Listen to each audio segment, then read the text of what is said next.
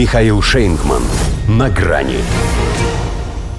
В кругу друзей спецслужбы Дании помогали АНБ следить за европейцами. Здравствуйте.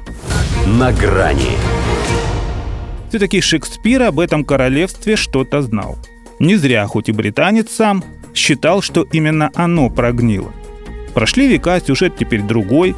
Оно вдобавок ко всему прогнулось.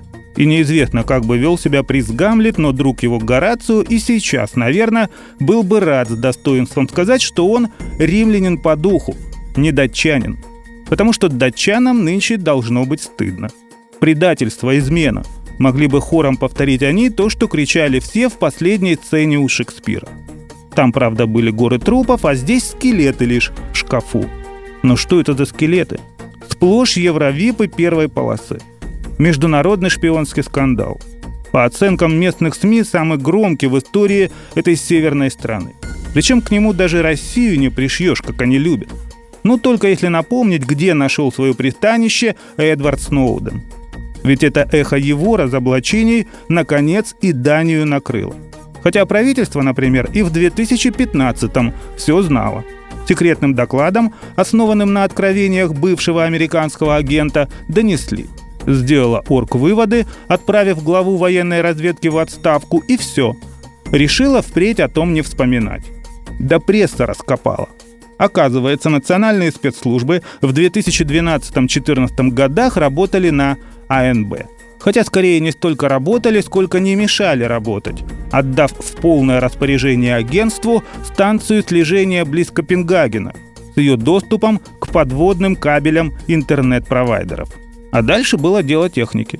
Именно отсюда Вашингтон прослушивал и прочитывал телефоны видных деятелей Швеции, Норвегии, Нидерландов, Франции, Германии и даже саму Данию не щадил.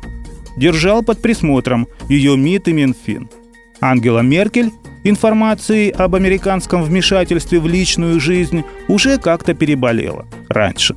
Правда, тоже только сейчас узнала, откуда именно уши росли – но сделала вид, что ничуть этим не встревожена, оставила новость без эмоций и комментариев.